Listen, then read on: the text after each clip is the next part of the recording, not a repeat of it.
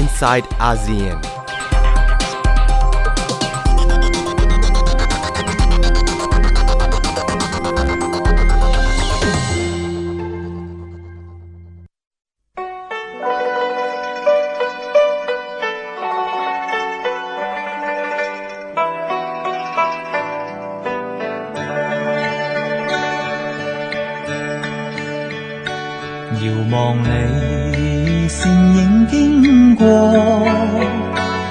看灯饰与夜色辉映，明亮眼眸里一缕失落，令我眼光不禁追随。仍是你步履多优美，发披肩在风中飘起，明亮眼眸里 忧郁的梦，又似带出一点傲气。唯愿你永远不会失去，仍是你说话轻轻笑，随着你进出于晚灯里，愿 结识双双堕爱河。陪伴你步履轻快，晚灯光彩分觉优美，明净眼眸似星光般亮，为这晚装添上艳美。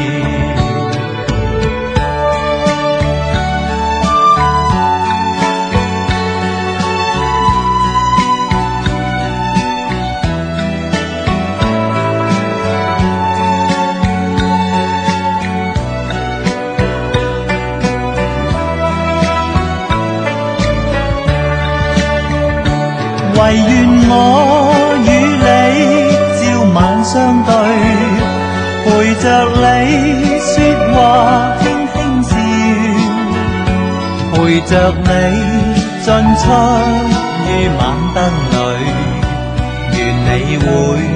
跟我相堕爱河，陪伴你步履轻快。 晚灯光彩分觉优美，明净眼眸似星光般亮，为这晚装添上艳美。สายอาเซียนดิฉันนัทธาโกมลวาทินดำเนินรายการค่ะ วันนี้เริ่มต้นด้วยบทเพลงจากประเทศจีนนะคะ คุณผู้ฟังคะช่วงนี้เมืองไทยมีเรื่องเกี่ยวกับเมืองจีนหลาย ๆ เรื่อง โดยเฉพาะแผนการจัดซื้อเรือดำน้ำสักครู่ดิฉันจะกลับมาพูดถึงรายละเอียดนะคะว่าทำไมคณะรัฐมนตรีถึงยังไม่เดินหน้าอนุมัติ การจัดซื้อเรือดำน้ำในครั้งนี้ แล้วทำไมกองทัพเรือถึงบอกว่าโอ้โหเป็นเรื่องสำคัญมากที่ถึงเวลาแล้วกองทัพเรือจะต้องซื้อเรือดำน้ำให้ได้ แล้วถ้าเทียบกับประเทศเพื่อนบ้าน ไทยถือว่าศักยภาพในเชิงราชนาวี มีขนาดไหน เป็นเรื่องที่เกี่ยวพันกับความมั่นคงทางทะเลของประเทศนะคะ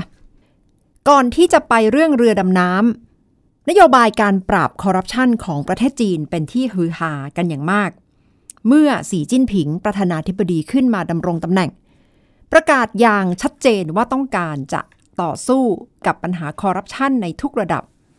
ตั้งชื่อนโยบายปราบคอร์รัปชันว่านโยบายปราบเสือ ตีแมลงวัน และที่ผ่านมาก็ได้จัดการทั้งเสือทั้งแมลงวันไปมากมายค่ะ ด้านหนึ่งก็ได้รับเสียงชื่นชม จากผู้คนที่ติดตามว่า ดูแล้วช่างขึงขัง น่าจะปราบคอร์รัปชันได้ผล แต่แน่นอนว่านโยบายที่ทำกันเป็นวงกว้าง และเข้มข้นแบบนี้ มีเสียงท้วงติ่งเช่นเดียวกันว่า ต้องการทำไปเพื่อผลประโยชน์ทางการเมือง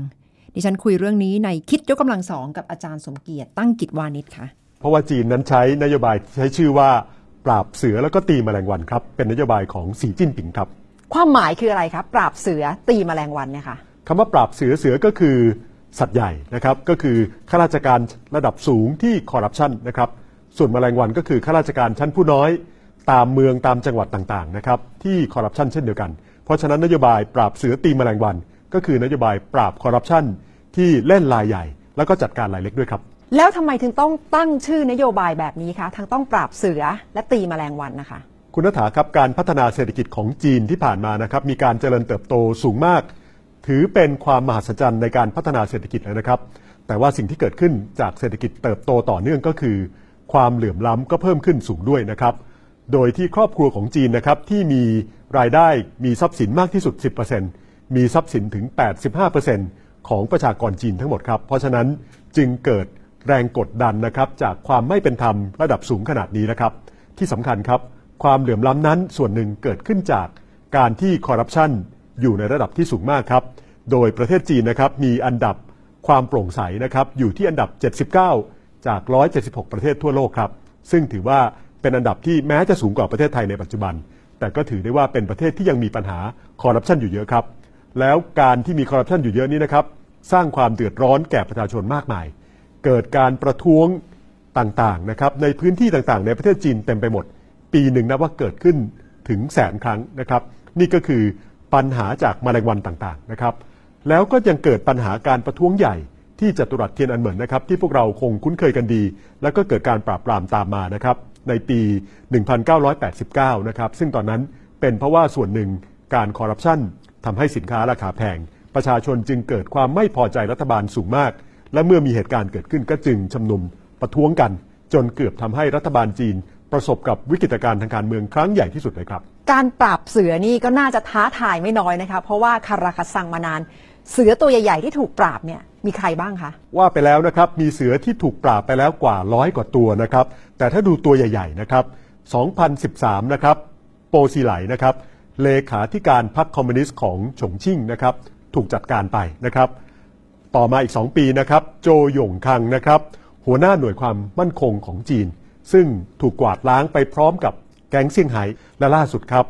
หลิงจีหัวนะครับคนสนิทของอดีตประธานาธิบดี หูจินเทานะครับก็ถูกกวาดล้างไปด้วยครับ เพราะฉะนั้นเสือเสร็จไปแล้วกว่าร้อยกว่าตัวนะครับแล้วยังมีแมลงวันกว่าแสนตัวนะครับถูกจัดการไปด้วย ทั้งหมดนี้เป็นการลงโทษที่ค่อนข้างรุนแรงครับ มีทั้งการจำคุกไปจนถึงการประหารชีวิตเลยนะครับ แต่ก็เชื่อได้ว่าต้องมีคนโยงนะคะว่าเกี่ยวข้องกับการเมืองเป็นการกำจัด คู่แข่งทางการเมืองหรือเปล่าคะใช่เลยครับ สาเหตุที่มีการกวาดล้างกันนะครับ ถูกสันนิษฐานว่าส่วนหนึ่งนะครับเกิดจากการที่สีจิ้นผิงต้องการกระชับอำนาจในพรรคแล้วก็ปราบคู่แข่งทางการเมือง ที่สำคัญครับมีคำถามอีกคำถามหนึ่งเกิดขึ้นมาด้วยว่า ผู้นำของจีนที่ไปเที่ยวกวาดล้างคนอื่นนั้น ตัวเองสะอาดแค่ไหนครับ นับตั้งแต่กรณีของนายกรัฐมนตรีเวินเจียเป่านะครับซึ่งเป็นนายกรัฐมนตรีก่อนที่สีจิ้นผิง มารับตำแหน่งประธานาธิบดีนะครับ ก็ถูกนิตยสารถูกหนังสือพิมพ์นะครับนิวยอร์กไทมส์ขุดว่ามีทรัพย์สินมากมายมหาศาลนะครับ โดยกระจายไปอยู่ที่คุณแม่บ้างอยู่ญาติพี่น้องต่างๆ บ้างนะครับ แล้วก็เป็นเหตุที่ทำให้รัฐบาลจีนนะครับ แบนเว็บไซต์ของนิวยอร์กไทมส์ไม่ให้คนจีนได้ดูกัน กรณีของสีจิ้นผิงเองนะครับ แม้ว่ายังไม่พบว่าเกี่ยวข้องอย่างไร แต่ปรากฏว่าเหตุการณ์ปานามาเปเปอร์สนะครับที่เกิดขึ้นเมื่อปีที่แล้ว ก็พบว่ามีเอกสารส่วนหนึ่งพาดพิงถึงญาติของสีจิ้นผิงครับ แล้วทำให้เกิดความสงสัยได้ว่าประธานาธิบดีของจีนนั้น สะอาดจริงหรือไม่นะครับทำไมถึงมีข้อคอรหาต่อสีจิ้นผิงคะว่าอาจจะเกี่ยวข้องกับปราบคู่แข่งทางการเมืองนะคะครับเพราะว่าการเมืองของจีนนะครับเป็นการเมืองในระบบปิดนะครับ จีนเป็นประเทศที่ไม่ได้เป็นประเทศปกครองในระบบประชาธิปไตย ไม่ได้มีการเลือกตั้งแบบสีเรียนเป็นธรรมนะครับ เพราะฉะนั้นการเลือกตั้ง ผู้นำรัฐบาลอย่างสีจิ้นผิงเองนะครับขึ้นมาเป็นผู้นำสูงสุดได้ มาจากการเติบโตจากท้องถิ่นไต่เต้าขึ้นมาด้วยผลงาน เพราะฉะนั้นเรียกได้ว่ามีฝีมือนะครับ แต่ปัญหาก็คือจีนมีการจำกัดเสรีภาพสื่อนะครับและจำกัดการเคลื่อนไหวขององค์กรพัฒนาเอกชนนะครับ เพราะฉะนั้นตรงนี้เองเป็นประเด็นปัญหาว่ากระบวนการต่างๆ ที่เกิดขึ้นนั้นเป็นไปเพื่อปราบคอร์รัปชันจริง ๆ นะครับ หรือเป็นไปเพื่อกวาดล้างคู่แข่งทางการเมืองที่สำคัญครับ ถึงแม้ว่าจีน จะเป็นประเทศที่มีพรรคการเมืองนะครับ9พรรคการเมือง รวมทั้งพรรคคอมมิวนิสต์ด้วย แต่มีพรรคคอมมิวนิสต์พรรคเดียวเท่านั้นนะครับ ที่สามารถลงเลือกตั้งและดำรงตำแหน่งได้ เพราะฉะนั้นข้อครหาต่างๆ ที่เกิดขึ้นจากการปราบคอร์รัปชันในระบบการเมืองที่ปิดเช่นนี้ครับ ถูกตั้งคำถามว่ามีเจตนาแอบแฝงหรือไม่ครับ คุณณัฏฐาครับบทเรียนของกรณีจีนเนี่ยนะครับก็จะเห็นว่าผู้นำนะครับที่มีเจตจำนงในการปราบคอร์รัปชัน ปราบทั้งเสือตีทั้งมแมลงวันนะครับ ก็เป็นสัญลักษณ์ที่ดี แต่ว่าปัญหาก็คือลำพังการปราบคอร์รัปชันโดยผู้นำอย่างเดียวนั้น จะไม่เพียงพอครับ ที่สำคัญก็คือคอร์รัปชันปราบไม่ได้ถ้าการเมืองเป็นระบบการเมืองแบบปิดนะครับแล้วใช้หน่วยงานของรัฐไม่ว่าจะเป็นตัวผู้นำเอง หรือหน่วยงานตรวจสอบไปไล่ล่าว่ามีใครทุจริตคอร์รัปชันโดยที่ประชาสังคมสื่อมวลชนไม่ได้ทำงานครับ ผมไม่พบว่ามีประเทศไหนนะครับ แก้ปัญหาคอร์รัปชัน ได้ดีนะครับหากเป็นระบบการเมืองปิด ถ้าจะมีตัวอย่างก็เป็นตัวอย่างที่เราเคยเล่าไปแล้ว ก็คือสิงคโปร์ประเทศเดียวครับเป็นความเห็นจากอาจารย์สมเกียรติตั้งกิจวานิชประธาน TDRI นะคะ เรื่องของนโยบายปราบคอร์รัปชันแบบประเทศจีนเขย่าบัลลังก์นักการเมืองของประเทศจีนหลาย ๆ คนที่ต้องออกจากตำแหน่งกลางคัน แต่ก็มีเสียงวิพากษ์วิจารณ์ว่า เท่ากับการสร้างศัตรูทางการเมือง ของประธานาธิบดีสีจิ้นผิง แต่อีกด้านหนึ่งก็ได้ใจประชาชนไปมาก เพราะว่าช่วยปราบคอร์รัปชันซึ่งเป็นปัญหาเรื้อรังมานานค่ะ พูดถึงปัญหาที่เกี่ยวข้องกับประเทศจีน มีอีกหลาย ๆ เรื่องในห่วงเวลานี้ที่เกี่ยวข้องกับประเทศไทยนะคะ อย่างเช่นเรื่องเรือดำน้ำเมื่อวันอังคารที่ผ่านมา ตอนแรกก็คาดการณ์กันค่ะว่า การจัดซื้อเรือดำน้ำน่าจะเกิดขึ้นได้ เพราะว่าคณะรัฐมนตรี น่าจะอนุมัติเมื่อวันอังคารที่ผ่านมา แต่ปรากฏว่าก็ยังไม่ได้อนุมัติค่ะ คุณผู้ฟังคะ โดยทางข้อมูลที่ชี้แจงออกมาบอกว่า เป็นเพราะกระบวนการทางกฎหมายการทำเอกสารต่างๆ ยังไม่ชัดเจน เพราะฉะนั้นเรื่องนี้ก็จะต้องชะลอไปก่อน แต่ในระยะยาว ยืนยันว่าจะต้องเดินหน้าให้ได้ ในถแถลงการต่อสื่อมวลชนพลเอกประยุจันโอชานายกรัฐมนตรีระบุว่า รัฐบาลไทย พร้อมที่จะเดินหน้าซื้อเรือดำน้ำจากประเทศจีนรุ่น S26T โดยระบุว่าจะเป็นเรือดำน้ำที่เหมาะสมในแง่ของการเสริมศักยภาพ ให้กับราชนาวีไทย และบอกว่ามีเงินงบประมาณที่เตรียมที่จะซื้อแน่นอน 300 383,400 ล้านดอลลาร์สหรัฐ และจะต้องซื้อให้ได้ภายใน เดือน จะต้องซื้อให้ได้ภายในปีงบประมาณนี้ที่ตั้งไว้นะคะ และบอกว่าการซื้อเรือดำน้ำจากประเทศจีนถือว่าเป็น การลงทุนที่คุ้มค่า เรื่องนี้กองทัพเรือหมายมั่นปั้นมืออย่างมาก เพราะว่าจะเป็นเรือดำน้ำรุ่นแรก ที่จะได้ใหม่เข้ามาเสริมศักยภาพของกองทัพเรือ ตั้งแต่ยุคสิ้นสุดสงครามโลกครั้งที่สองประเทศไทยเคยมีเรือดำน้ำล็อตแรกเมื่อปี 1937 แต่ก็ไม่ได้ทำงานอย่างเต็มที่ และถือว่าเป็นเรือที่ซื้อเก็บไว้ไม่ต่ำกว่า 50 ปี แต่หลังจากได้ประเมินประสิทธิภาพและข้อเสนอของเรือดำน้ำจากประเทศจีน S26T คิดว่าเป็นเรือที่ราคาถูกที่สุด และคุณภาพยอมรับได้มากที่สุด อันนี้คือคำอธิบายในถแถลงการของรัฐบาลไทย บริษัทที่จะส่งเรือมาให้กับรัฐบาลไทยก็คือ บริษัท อุตสาหกรรม เสริมสร้างเรือแห่งประเทศจีนหรือ CSI CSIC ซึ่งเป็นบริษัทผลิตเรือดำน้ำที่ใหญ่เป็นอันดับสองของประเทศจีน ก่อนหน้านี้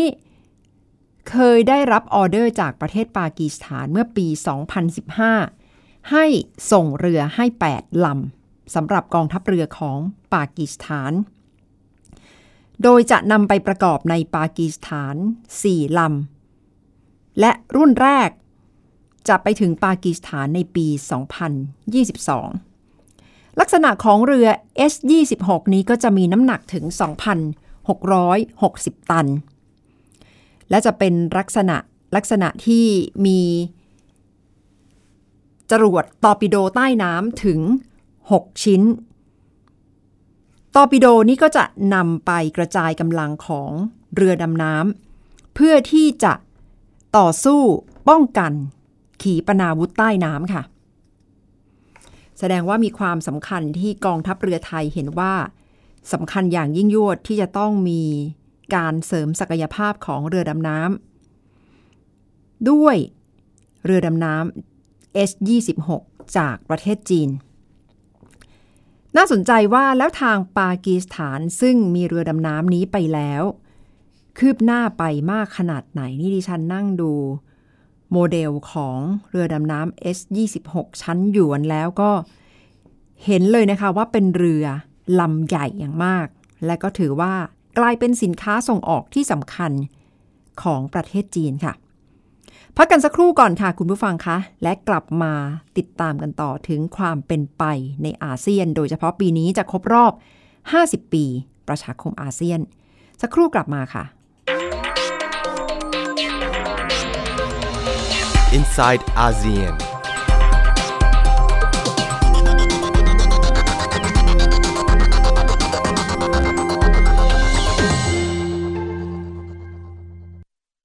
Thai PBS Application on Mobile ให้คุณเชื่อมโยงถึงเราได้ทุกที่ทุกเวลา ได้สัมผัสติดตามเราทั้งข่าว รายการ รับชมรายการโทรทัศน์ และฟังรายการวิทยุที่คุณชื่นชอบ สดแบบออนไลน์สตรีมมิ่งชมรายการย้อนหลัง ข้อมูลกิจกรรมไทย PBS ร่วมเป็นนักข่าวพลเมือง รายงานข่าวกับเรา และอีกหลากหลายฟังก์ชัน ให้คุณดาวน์โหลดได้ฟรี ทุกระบบปฏิบัติการ ติดตามข้อมูลเพิ่มเติมได้ที่ www.thaipbs.or.th/digitalmedia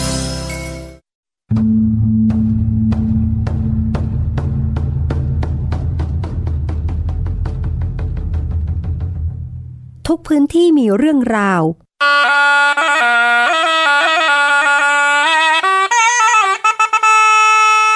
พร้อมขยายกระจายเสียง ส่งตรงจากทุกภูมิภาคกับรายการเสียงจากหมู่บ้าน ทุกวันจันทร์ถึงศุกร์ 17นาฬิกา10นาทีถึง 18นาฬิกาทาง www.thaipbsradio.com และแอปพลิเคชัน Thai PBS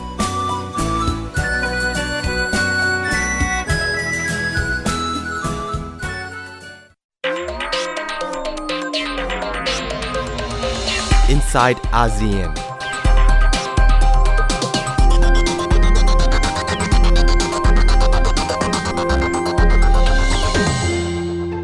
สวัสดีค่ะคุยกันต่อนะคะสำหรับ i n s i ซต์อาเซียนในช่วงที่ 2 คุณผู้ฟังคะสำหรับประเทศเมียนมาขณะนี้กำลังเจอโจทย์ใหญ่อย่างมาก หลังจากที่มีคำสั่ง ห้ามพระวีรทูเทศเป็นเวลาหนึ่งปี รากฏว่าพระวีรทูไม่ยอมค่ะ พยายามที่จะฝ่าฝ่าฝืนคำสั่ง และเดินหน้า เทศต่อไป ร้อนถึงประธานคณะสงฆ์แห่งประเทศเมียนมาต้องออกมา เตือน ว่า เท่ากับว่ากำลังผิดกฎ และถ้ายังเดินหน้าฝืนกฎต่อไปแบบนี้ ก็จะต้องจับพระวีรทูขังคุก ถือเป็นเรื่องใหญ่ทีเดียวสำหรับสังคมของประเทศเมียนมาในห่วงเวลานี้ที่การออกมาปลุกปั่น หรือพูดเกี่ยวกับศาสนาที่แตกต่างกัน โดยเฉพาะระหว่างคนมุสลิมโรฮิงญาและคนพุทธศาสนิกชน ซึ่งเป็นประชากรส่วนใหญ่ของประเทศเมียนมาก็เลยทำให้เกิดปัญหาตามมา ว่าจะเดินหน้าต่อไปได้อย่างไร เมื่อพระวีรทูก็พยายามที่จะส่งสัญญาณ เพื่อปลุกปั่นความรู้สึกเกลียดชังยุยงกันนะคะ ระหว่างคนมุสลิม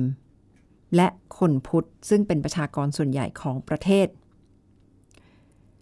พระวีรทูตั้งแต่รับรู้คำสั่งพยายามที่จะฝ่าฝืนมาตลอด และก่อนหน้านี้ใช้วิธีประท้วงเงียบนำผ้ามา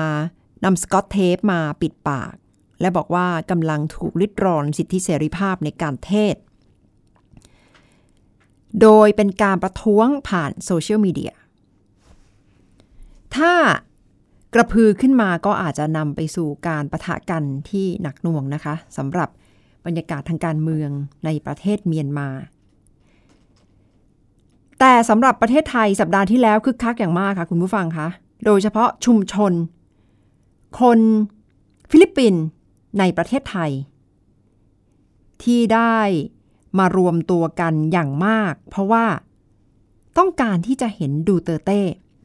ประธานาธิบดีฟิลิปปินส์อย่างใกล้ชิดในโอกาสที่มาเยือนประเทศไทย ใช้เวลาประมาณ 2 วันเท่านั้นสำหรับการเยือนประเทศไทย แล้วก็คุยกับนายกรัฐมนตรีไทย พบกับบรรดาผู้นำธุรกิจในไทย และไฮไลท์สำคัญก็คือคืนก่อนที่จะเดินทางออกนอกประเทศไทย พบกับชุมชนคนฟิลิปปินส์ที่ไปรอกันที่สโมสรกองทัพเรืออย่างใจจดใจจอค่ะ ประมาณไม่ต่ำกว่า 2,000 คนหอประชุมนี่แน่นขนัด ในวันที่ดิฉันไปทำข่าว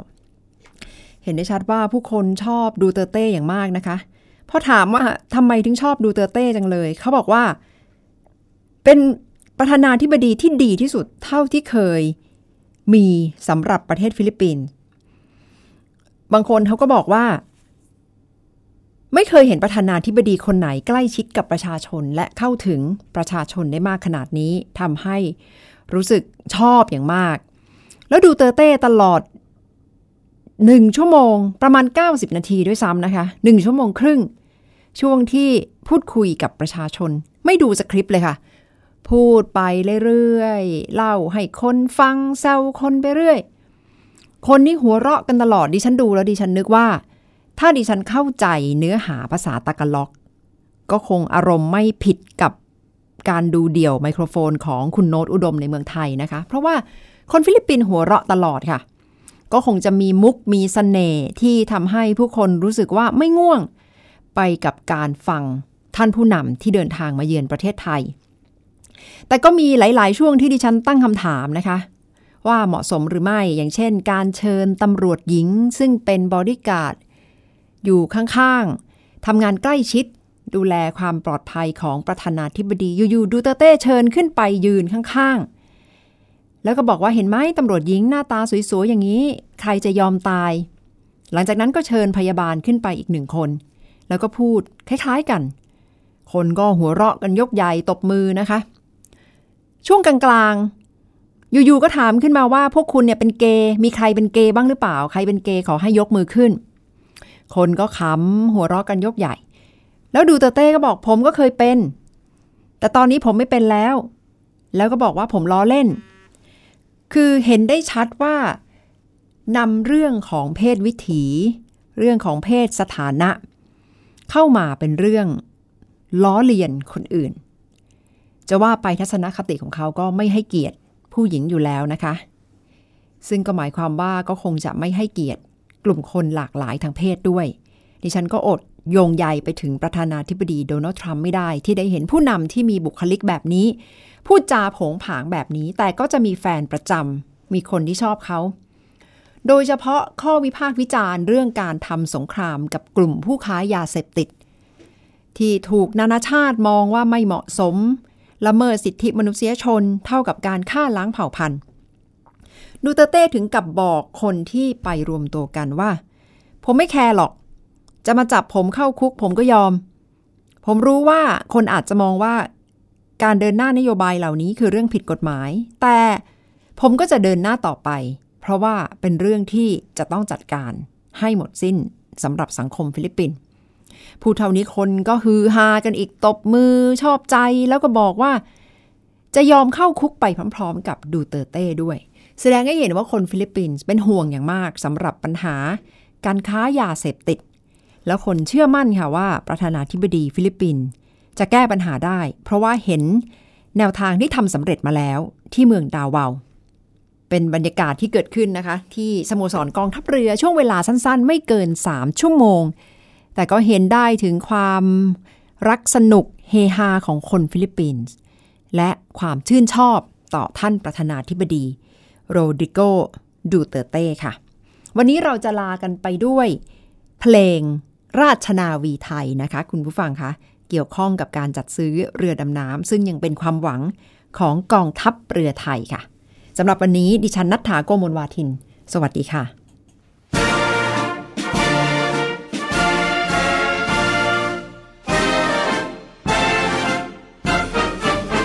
นึ่งพันร้อยใหม่ทะเลไทยมีนาวีนี้เฝ้า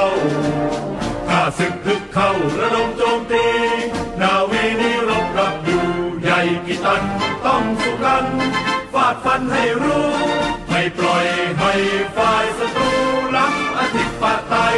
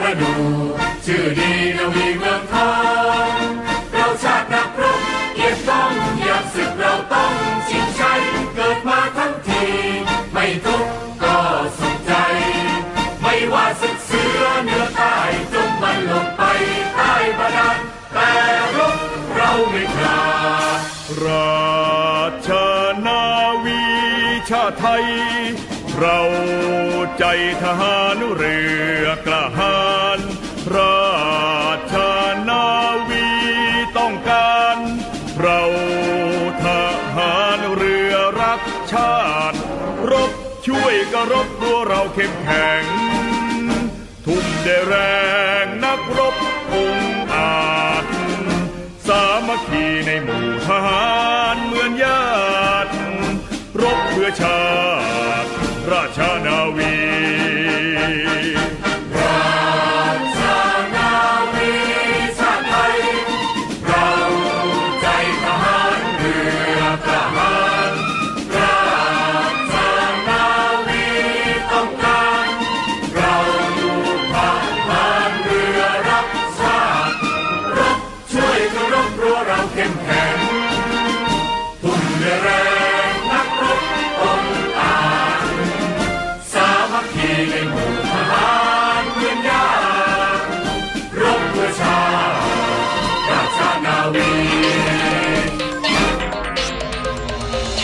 side ASEAN.